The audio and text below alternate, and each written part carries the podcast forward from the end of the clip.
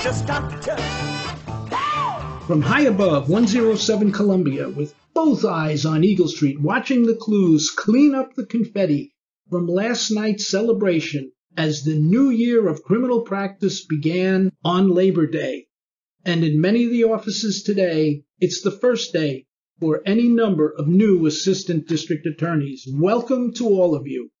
Today, we are going to begin dealing with the core reasons for the admission and preclusion of trial evidence.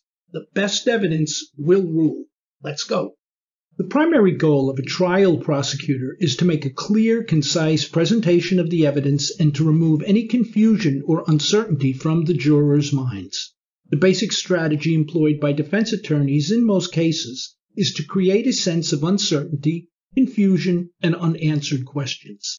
The better versed you are in the rules of evidence, the more likely it is you will be successful in maximizing the admission and effect of your proffered evidence and at the same time prevent the defense from introducing inappropriate evidence. It also assures your recognition of the availability of evidence that you might otherwise overlook. Interestingly, the basic criteria for the admissibility or preclusion of any proffered evidence are much in sync with the goal of a prosecutor. The New York courts have consistently held that otherwise admissible evidence may be precluded if it will mislead or confuse the jury or unduly prejudice the opposing party.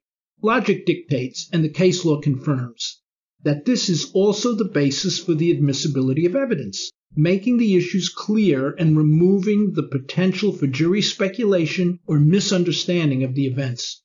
You should employ these basic tenets in support of the evidentiary arguments you make for the admission of your proffered evidence.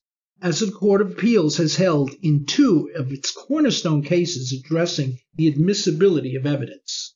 First, in the case of People v. Scarola, a 1988 Court of Appeals decision litigated by ADA Paul Rosenfeld from the Bronx DA's office, in New York, the general rule is that all relevant evidence is admissible unless its admission violates some exclusionary rule. Evidence is relevant if it has any tendency and reason to prove the evidence of any material fact. That is, it makes determination of the action more probable or less probable than it would be without the evidence. Relevant evidence can be excluded if the trial court finds that its probative value is substantially outweighed by the danger that will unfairly prejudice the other side or mislead the jury. In the second case, People v. Primo, a Court of Appeals decision from the year 2001, the court wrote, Relevant evidence, however, is not necessarily admissible. A court may, in its discretion, exclude relevant evidence if its probative value is outweighed by the prospect of trial delay, undue prejudice to the opposing party, confusing the issues, or misleading the jury. In affirming a conviction where the court admitted evidence proffered by the people that a police officer approached and arrested the defendant on a subway platform after recognizing him from a wanted poster, the appellate division noted, under the circumstances, to leave the officer's actions unexplained would have placed a mystery before the jury and invited speculation. This is in the case of People v. Martinez, a First Department decision from 2012, where leave was denied by the Court of Appeals. While the defense is appropriately given great latitude in the presentation of a case, the prejudice to the people's case by the inappropriate admission of defense evidence is something a court should always consider in determining the admission of defense evidence and not just when evaluating the propriety of the admission of the people's evidence.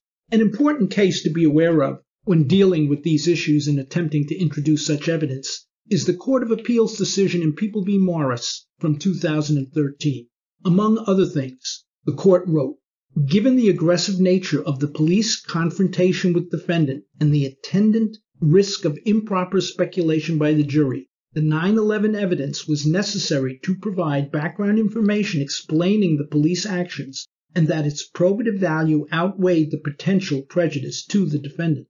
The police behaved aggressively after the stop and before they discovered the gun by singling out the defendant, grabbing him, and forcing him up against their patrol car.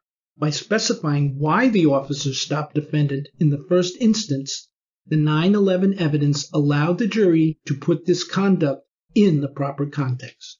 Of utmost importance in plotting your overall evidentiary strategy is assuring that the finder of fact is given, when appropriate, the background evidence that explains the relationships and motivations of the various witnesses and the defendant, as well as evidence that clarifies the reasons for their immediate actions and completes the narrative of the events. The alleged crime often needs to be put into its proper context in order for the fact finder to be in the correct position to properly evaluate the reliability and credibility of your witness's testimony. While our goal is to keep the case clear and simple, at times the lack of surrounding details that existed before, during, and after the event may prove misleading to the jury and fatal to your case. Of special concern is explaining how and why the police acted as they did when they were investigating the case and interacting with the defendant. When there is any aggressive physical contact by the police with the defendant or others, the specific reasons for this conduct must be presented to assure the jurors do not misperceive the officers as overly aggressive, inappropriately violent people who should not be trusted.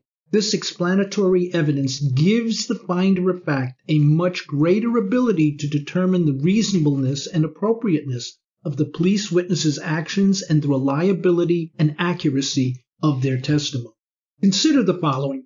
As litigators and jurists, we ask a jury to use their common sense. However, if the jury is precluded from hearing evidence which explains the conduct of your witnesses and the circumstances surrounding the events, the jury's common sense though properly applied to the incomplete set of facts, will often lead to a conclusion that would be totally illogical and nonsensical if they were given all the appropriate facts. Whenever one of your witnesses is asked to tell the jury that someone told him or her, or begins to answer a question with the words, she told me, the defense attorney will jump to his or her feet with the cry of objection, hearsay, while in some situations this may be an appropriate objection, there are many others where it is not hearsay. You may introduce such evidence not for its truth, but rather to explain the state of mind of the person who said it or the person who heard it, to complete the narrative of events that followed, or as background information to make the picture of events clear to the jury and explain the people's subsequent conduct. You should not be afraid to use this hearsay like evidence as long as you are prepared with case law and clear arguments as to why this material is admissible. One of the most common uses of this type of evidence is when the police are chasing or looking for someone, and they have a conversation with bystanders who point them in the right direction. The cornerstone case authority for the propriety of this type of evidence is People v. Tosca, a Court of Appeals decision from 2002.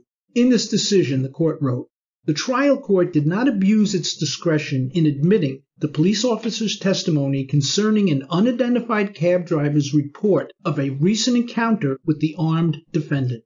The testimony was admitted not for its truth, but to provide background information as to how and why the police pursued and confronted the defendant. Further, trial court twice explicitly instructed the jury on the limited use it could make of this testimony and that the testimony was not to be considered proof of the uncharged crime. An example of the premise of the Tosca decision is found when we introduce 911 calls at trial not for the truth of their content.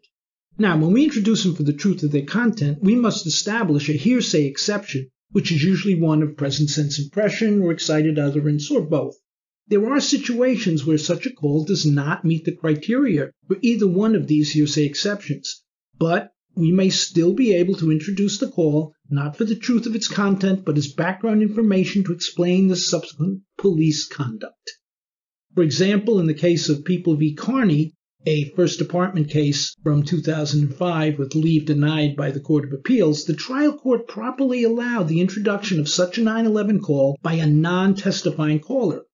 The court wrote, the trial court properly allowed limited testimony concerning a 9-11 call made by a non testifying declarant, with careful limiting instructions advising the jury that the tape was not admitted for its truth but as background information explaining why the police took a series of investigatory actions. Accordingly, this evidence did not violate defendant's right of confrontation. There was a legitimate non hearsay purpose for its introduction, which was necessary for the jury's understanding of the sequence of events, and it did not cause any prejudice. For more material on this subject, please be sure to check the PE search, and you will be able to find many additional memos and case law to help you deal with these issues.